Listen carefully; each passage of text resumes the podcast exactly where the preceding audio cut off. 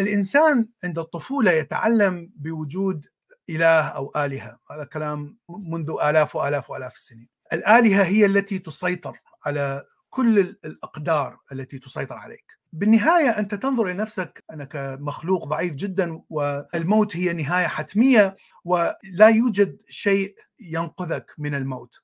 وحتى لا يوجد شيء ينقذك من أي المشاكل وخاصة من الطبيعة. فاذا نظرتك إلى نفسك ونظرتك إلى الآلهة هي طبعا متناقضة، أنت نقيض الإله.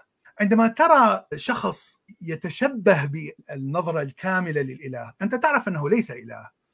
لكنه يتشبه بهذه النظرة القوية الكبيرة عندما يتكلم الإله يتكلم بثقة يتكلم بقوة يتكلم بتأكد يعطيك شعور أن هذه حقيقة مطلقة الشيء الذي يقوله أنت تشعر كأنه قريب من الآلهة أو قد يكون آه، ملهم من من الآلهة. اذا حولناها إلى نظرة إبراهيمية. فنحن نعم، كمجتمع دائما نبحث عن هذه الصورة التي تشبه صورة الإله.